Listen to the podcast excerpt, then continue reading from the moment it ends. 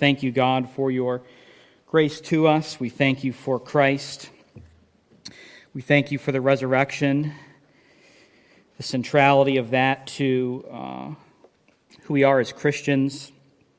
Let us encourage one another with the fact that Christ is risen, and let us joyfully worship you for all of eternity, we pray in Jesus' name. Amen. Some of you have heard of the Thomas Jefferson Bible before. Uh, Thomas Jefferson took a pair of scissors and he eliminated from the four Gospels the portions that he believed were um, supernatural. He eliminated those, those aspects, all of the supernatural elements of the Gospels. He called this finished work the life and morals of Jesus of Nazareth. And you could go actually to the website, thejeffersonbible.com, and read up on this, but I'll read to you just a little bit from the website. It says this Jefferson's goal was to clarify the teachings of Jesus, which he believed provided the most sublime and benevolent code of morals which has ever been offered to man. Jesus as the great moral teacher, we might say. The Jefferson Bible, interestingly enough, concludes with these words There they laid Jesus and rolled a great stone to the door of the sepulchre and departed. The end. The end of the story for Jefferson. The Jefferson Bible ends with Jesus Christ in the tomb. It ends with no resurrection. And yet we are here today because of the resurrection of Jesus Christ. It is nearly impossible to overstate the importance and the significance of the resurrection of Jesus Christ to Christianity. So central is this doctrine that without it, you are lost in your sins, facing damnation. The Apostle Paul writes in 1 Corinthians 15 these words. He says, And if Christ has not been raised, your faith is futile and you are still in your sins. A Jesus, as Jefferson would uh, construct, a Jesus who was merely a good moral teacher is insufficient. The resurrection of Jesus Christ is central to the message of the gospel. Not only this, but the resurrection is central to so many other doctrines of Christianity that we take for granted.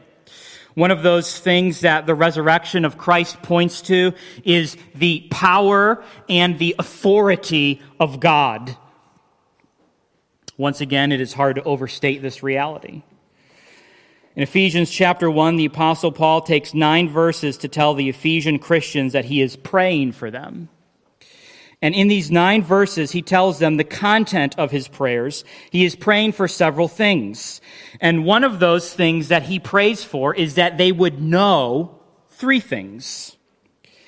These requests begin in Ephesians chapter 1 and verse 18. And he says, first, he wants them to know, number one, what is the hope to which he has called you. I want you to know, I'm praying for you in Ephesus that you would know, number one, the hope to which you've been called. Second, he says, I want you to know what are the riches of his glorious inheritance. And third, he wants them to know what is the immeasurable greatness of his power toward us who believe. And it is this third prayer request that is going to be the focus of the message today. Why? Because it has to do with the resurrection. If Paul wanted the, if you were writing to someone and you said, I want to show you, I want to demonstrate to you what God's power looks like, what would you point them to? If Paul wanted the Ephesians to know God's power, what historical event do you think he would cite? He could cite the creation event itself or he could cite the Exodus out of Egypt, or he could cite uh, the incarnation, but he does not cite any of these things. When Paul wants to teach these Ephesian Christians about God's immeasurable power, he begins his lesson with the resurrection. Do you want to see the power of God on display? Look to the resurrection, is what he tells these people. And that is what we will see today God's power and his authority displayed in the resurrection of Christ. And so, Ephesians chapter 1, we're going to look at 15. It's really going to be uh, more like 21 through 23, but we're going to look at it to get the context from verse 15. And we read this For this reason, because I have heard of your faith in the Lord Jesus and your love toward all the saints, I do not cease to give thanks for you, remembering you in my prayers. He's praying for them. That what? That the God of our Lord Jesus Christ, the Father of glory, may give you the spirit of wisdom and of revelation and knowledge of Him, having the eyes of your hearts enlightened, that you may know. And here are the things that he asks that you may know what is the hope to which he's called you, what are the riches of his glorious inheritance in the saints, and what is the immeasurable greatness of his power toward us who believe according to the working of his great might, that he worked in Christ when? You see, this is our reference to the resurrection. He worked in Christ when he raised him from the dead and seated him at his right hand in the heavenly places, far above all rule and authority and power and dominion, and above every name that is named, not only in this age, but also in the one to come. And he put all things under his feet, gave him as head over all things to the church, which is his body, the fullness of him who fills all in all. We're going to look at this in really two sections today. The resurrection shows God's power first, and then the resurrection shows Christ's authority. It is an undeniable fact that the resurrection of Jesus Christ puts God's immeasurable power on display. Now, as humans, human power is, I think we would say, an awesome sight to behold the might that we have as human beings is truly astounding. We can build rockets and put them on other planets. We can harness nuclear energy for great power or great destruction. We can create skyscrapers that touch the sky. We can fly around the world. We can allow people to communicate with one another instantly no matter where they are. And we could go on and on and on and on and talk about all the achievements of mankind. But take the best that we have to offer, and it pales in comparison to God's power. The physical strength of a solitary ant poses no threat to the weakest human being. And in a greater way, the collective power and the collective strength of the human race poses no threat to God or his throne. God's power in Ephesians chapter 1 here, as we are reading, is described as immeasurable. It is described as greatness. It is described as great might. The word immeasurable is also translated in your Bible with the English word surpass. It means to go beyond, to surpass, or to outdo. Another lexicon defines the word as beyond a mark or to overshoot. It carries the idea of overflowing. Add to that in the text here the word greatness. This word can be translated as magnitude. We could translate this whole phrase here as the surpassing magnitude of his power.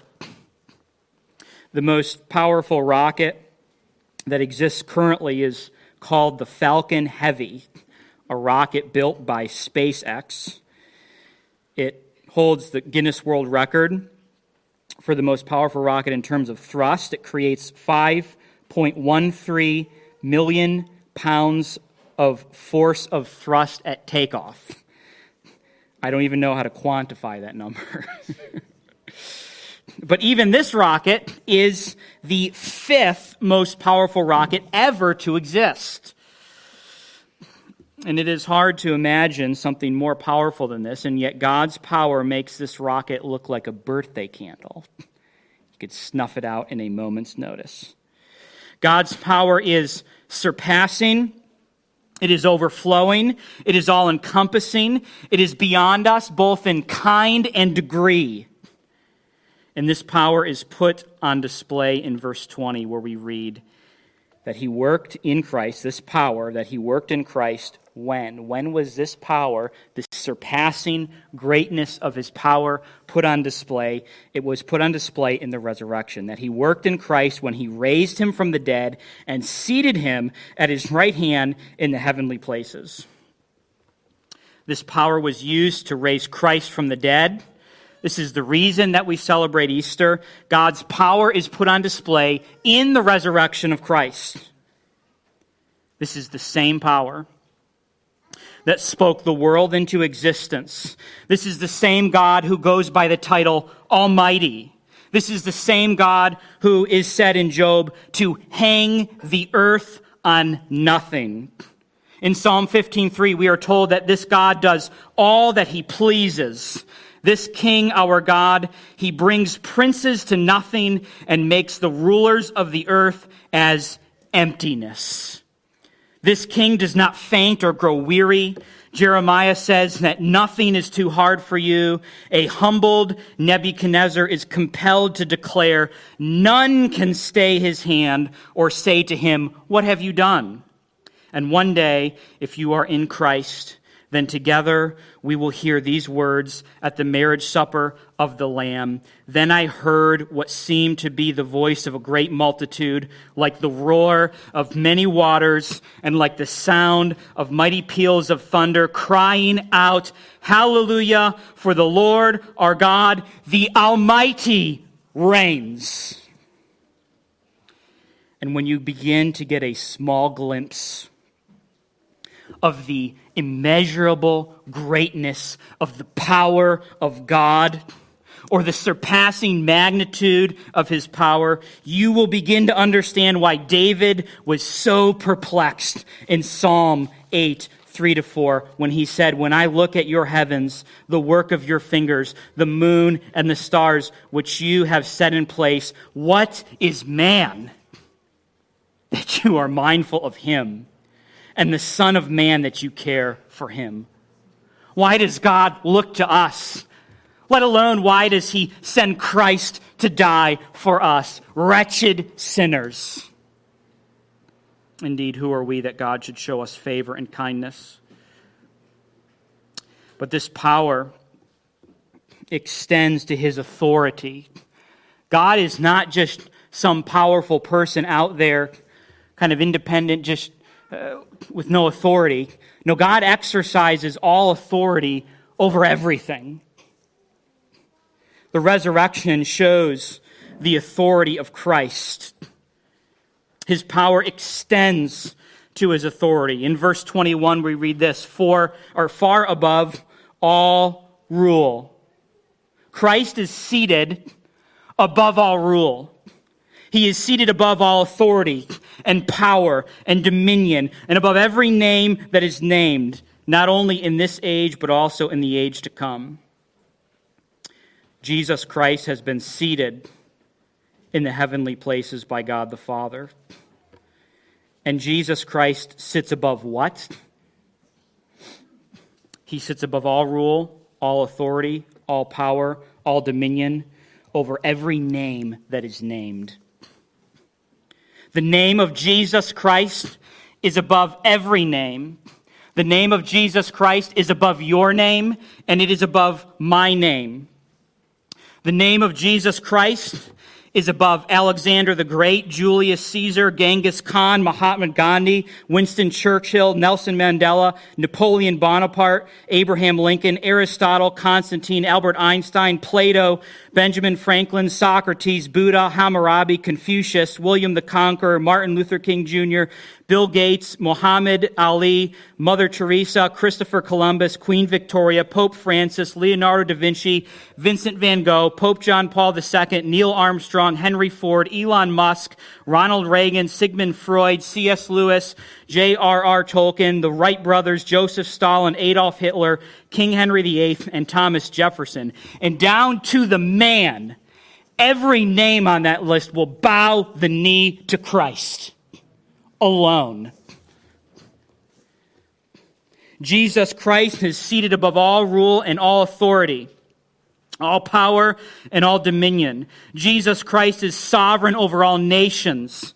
Jesus Christ has authority, power, and dominion over China, India, the United States, Indonesia, Pakistan, Brazil, Nigeria, Bangladesh, Russia, Mexico, Japan, Ethiopia, Ethiopia, the Philippines, Egypt, Vietnam, Iran, Turkey, Germany, France, the UK, South America, Tanzania, Italy, Myanmar, South Korea, Colombia, Kenya, Spain, Argentina, Sudan, Uganda, Iraq, Ukraine, Canada, Poland, Morocco, and Saudi Arabia. And perhaps there is no better place in Scripture to establish the lordship of Jesus Christ over all of the nations than Psalm 2, which says this Why do the nations rage and the peoples plot in vain? The kings of the earth set themselves, and the rulers take counsel together against the Lord and against his anointed, saying, Let us burst their bonds apart and cast away their cords from us. He who sits in the heavens laughs, he mocks them. The Lord holds them in derision.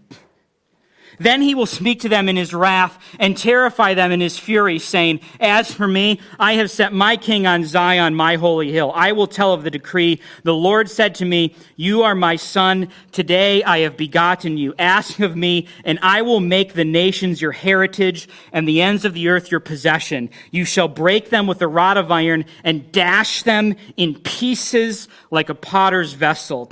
Now therefore, O kings, be wise. Be warned, O rulers of the earth.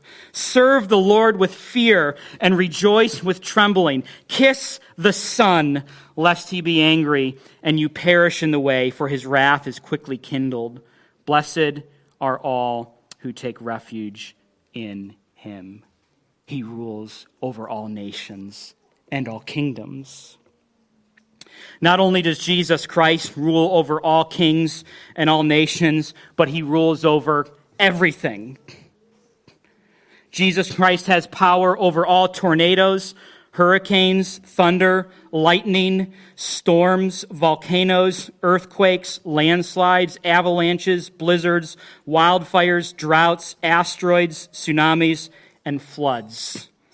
He is king over the animals, king over the insects, king over disease, king over pestilence, king over plants, king over the earth, king over the universe. Jesus created, designed, and sustains all of the laws that govern our universe. He rules over laws of science, induction, laws of logic, laws of morality. Jesus Christ rules above all authorities. He rules over biologists, psychologists, astronomers, ecologists, geologists, neurologists, zoologists, engineers, mathematicians, architects, carpenters, scientists, farmers, lawyers, miners, nurses, politicians, teachers, and veterinarians.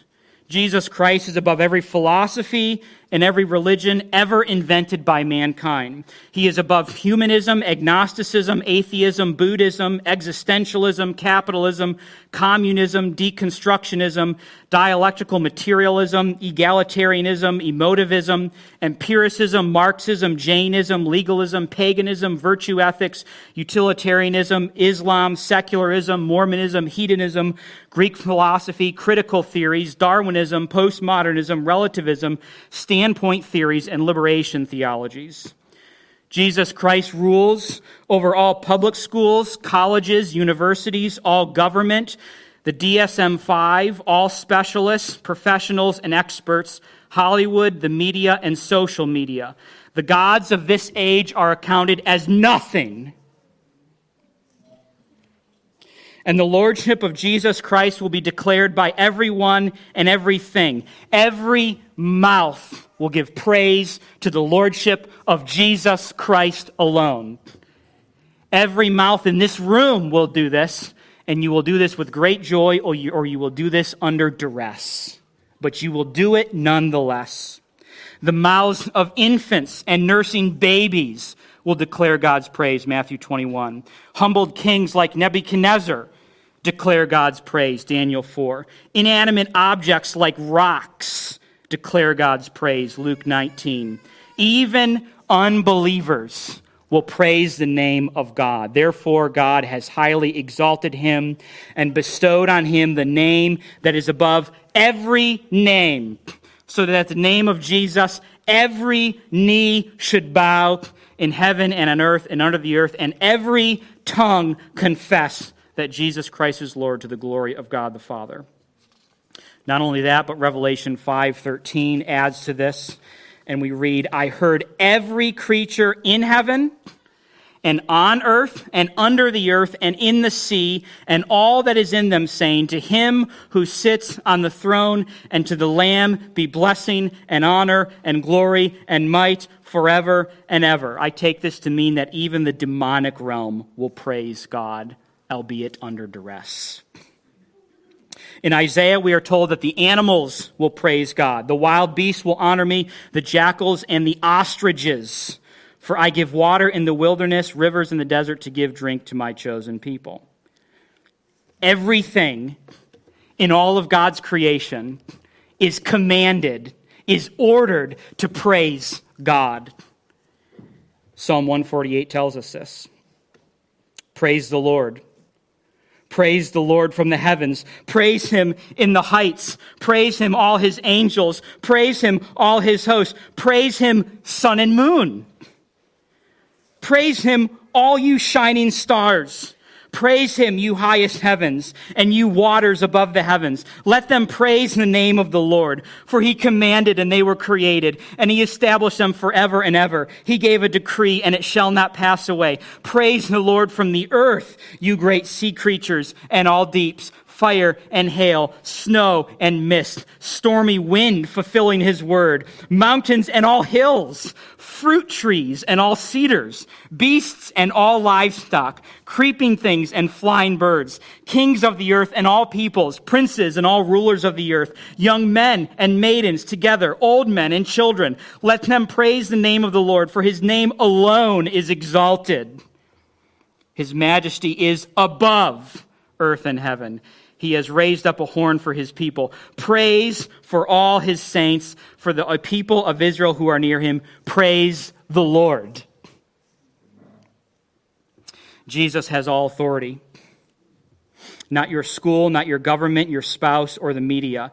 Jesus has all authority. He will be declared as authoritative by all believers, unbelievers, demons, animals, inanimate objects. Jesus Christ will crush every false way. He will crush every false convert. He will crush every opposition. Revelation 19, 15 through 16. From his mouth comes a sharp sword with which to strike down the nations, and he will rule them with a rod of iron. He will tread the winepress of the fury of the wrath of God the Almighty. On his robe and on his thigh, he has a name written King of Kings and Lord of Lords. Jesus Christ strikes fear into the hearts and minds of his enemies. His enemies cry out, calling to the mountains and rocks, Fall on us and hide us from the face of him who's seated on the throne and the wrath of the Lamb. That's Jesus Christ. Jesus did not come to improve your self esteem. He did not come to help you self actualize. He did not come to help you find yourself. Jesus did not come to, to help you look within. He is not the therapeutic Messiah. Jesus Christ came to conquer death, to vindicate the name of God the Father, and to redeem a people for his own name. Jesus Christ is King. He is Lord of lords and King of kings.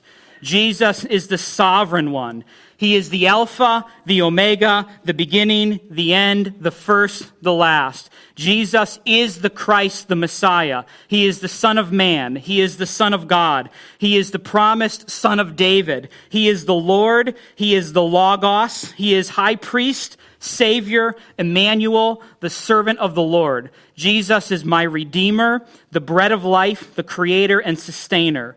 He is the Holy One of Israel. He is the wonderful counselor, mighty God, everlasting Father, the Prince of Peace. Jesus is the head of the church, the Almighty. He is our prophet and teacher and advocate. Jesus is the only mediator between God and man. He is judge. He is chief cornerstone, the author and finisher of our faith, the Lamb of God, the good shepherd, the rock, the branch, the bridegroom, our day spring. He is the lion from the tribe of Judah, the bright and morning star, the image of the invisible God, the I am, the way, the truth, and the life. Jesus Christ is King, and Jesus Christ is alive.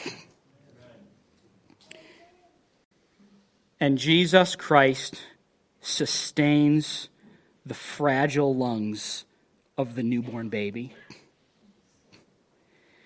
and he feeds the birds of the air.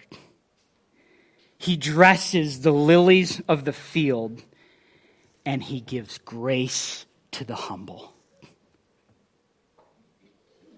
He says, Come to me. Matthew 11, 28. Come to me, all who labor and are heavy laden, and I will give you rest. Take my yoke upon you and learn from me, for I am gentle and lowly in heart, and you will find rest for your souls. For my yoke is easy and my burden is light. And we read in Matthew chapter 12 a bruised reed he will not break and a smoldering wick he will not quench until he brings justice to victory. This God, this Christ, he has made himself a friend of sinners. He has humbled himself come to this world and died for sins. Hide yourself in him. His wrath is fierce, but his mercy is great. We read a portion from Ephesians 1 today where we saw this power put on display this power that he worked in Christ when he raised him from the dead and seated him at his right hand in the heavenly places, far above all rule and authority and power and dominion, and above every name that is named, not only in this age, but also in the one to come. And he will put all things under his feet and give him as head over all things to the church and on this Easter Sunday, we celebrate this power of God, the Father, that is put on display through the resurrection of Jesus Christ from the dead. A resurrection that shows us how great our God is, how worthy He is, and how much He deserves our praise and our worship and our adoration. I want to encourage you with something today. I want to read to you from Romans chapter 5 and verse 9. Since therefore we have now been justified by his blood, much more shall we be saved by him from the wrath of God. This is a troubling verse for many people because this verse teaches us that the wrath that sinners face comes from God. And it teaches us that the mercy that we can have comes from God. You see what that, see that here in this verse? We shall be saved by him We're saved by God from what? The wrath of God.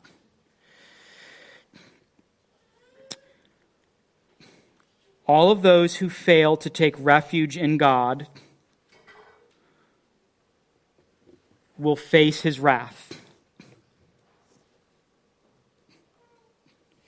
This is the fate of all unbelievers, of all the regenerate, of all who are lost. It is a fate in a place called hell. Hell is the holding tank. At the end of the age, all of those who are in hell will be cast into the lake of fire.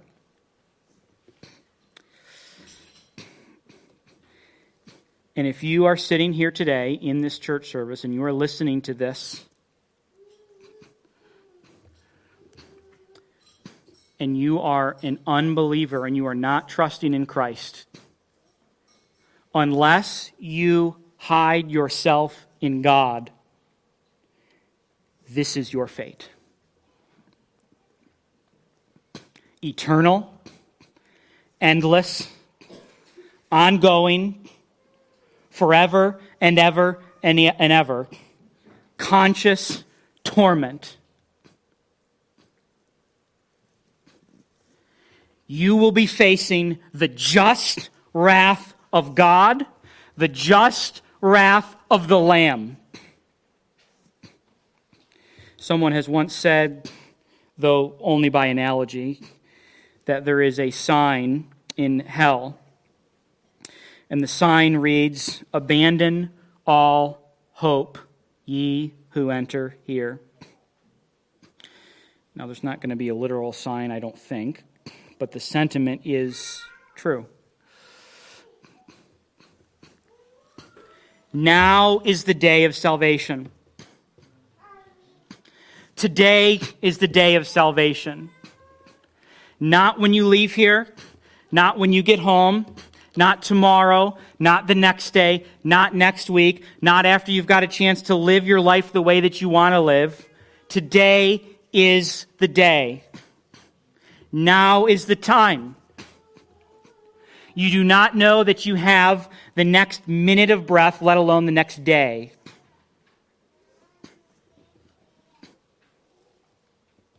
Taking refuge in God costs nothing. You must only repent, which means to turn from your sins, and trust in Jesus Christ alone. And if you have not done that, I implore you to do so today. If you have not trusted in Christ and you walk out of this place today and you never place trust in Christ, the echo of every gospel message you have ever heard will be on repeat for all of eternity in your mind.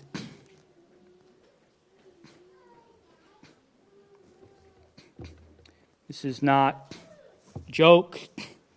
It's not something to make light of. This is eternity that we're talking about here.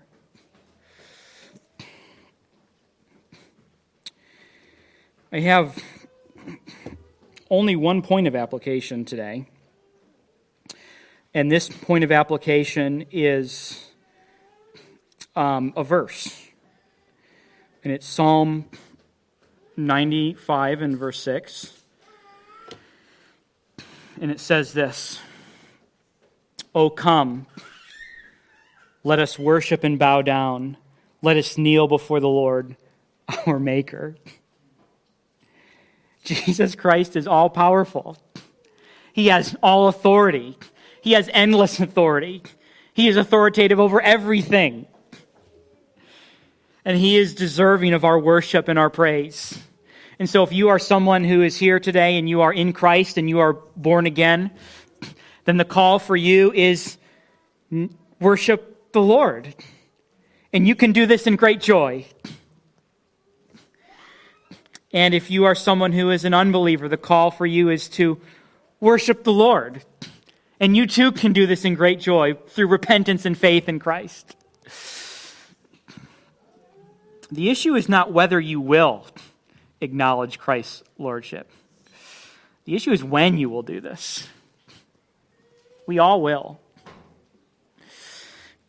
And I implore you to do this now. I will make an offer that I usually try to make every week, and even if I don't make the offer, the offer is still there every week, okay? And that is, I'd love to talk more with you about knowing Christ as Savior. Um, this is important to us here at Crossview, and um, it doesn't have to be me. You could talk with someone else too, but don't leave without confessing the lordship of Christ alone. Jesus is King. Jesus is alive.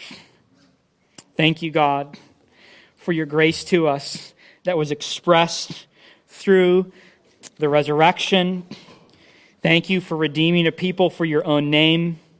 And I implore that you would please have mercy on those who may be here today who don't know Christ that they would come to know Christ through repentance and faith in his name, and that you would be merciful to us.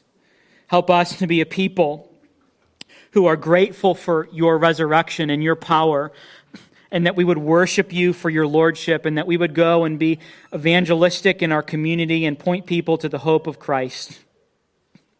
This ultimately is all that counts in life. Help us to know you, to love you, to serve you. We pray in Jesus' name. Amen.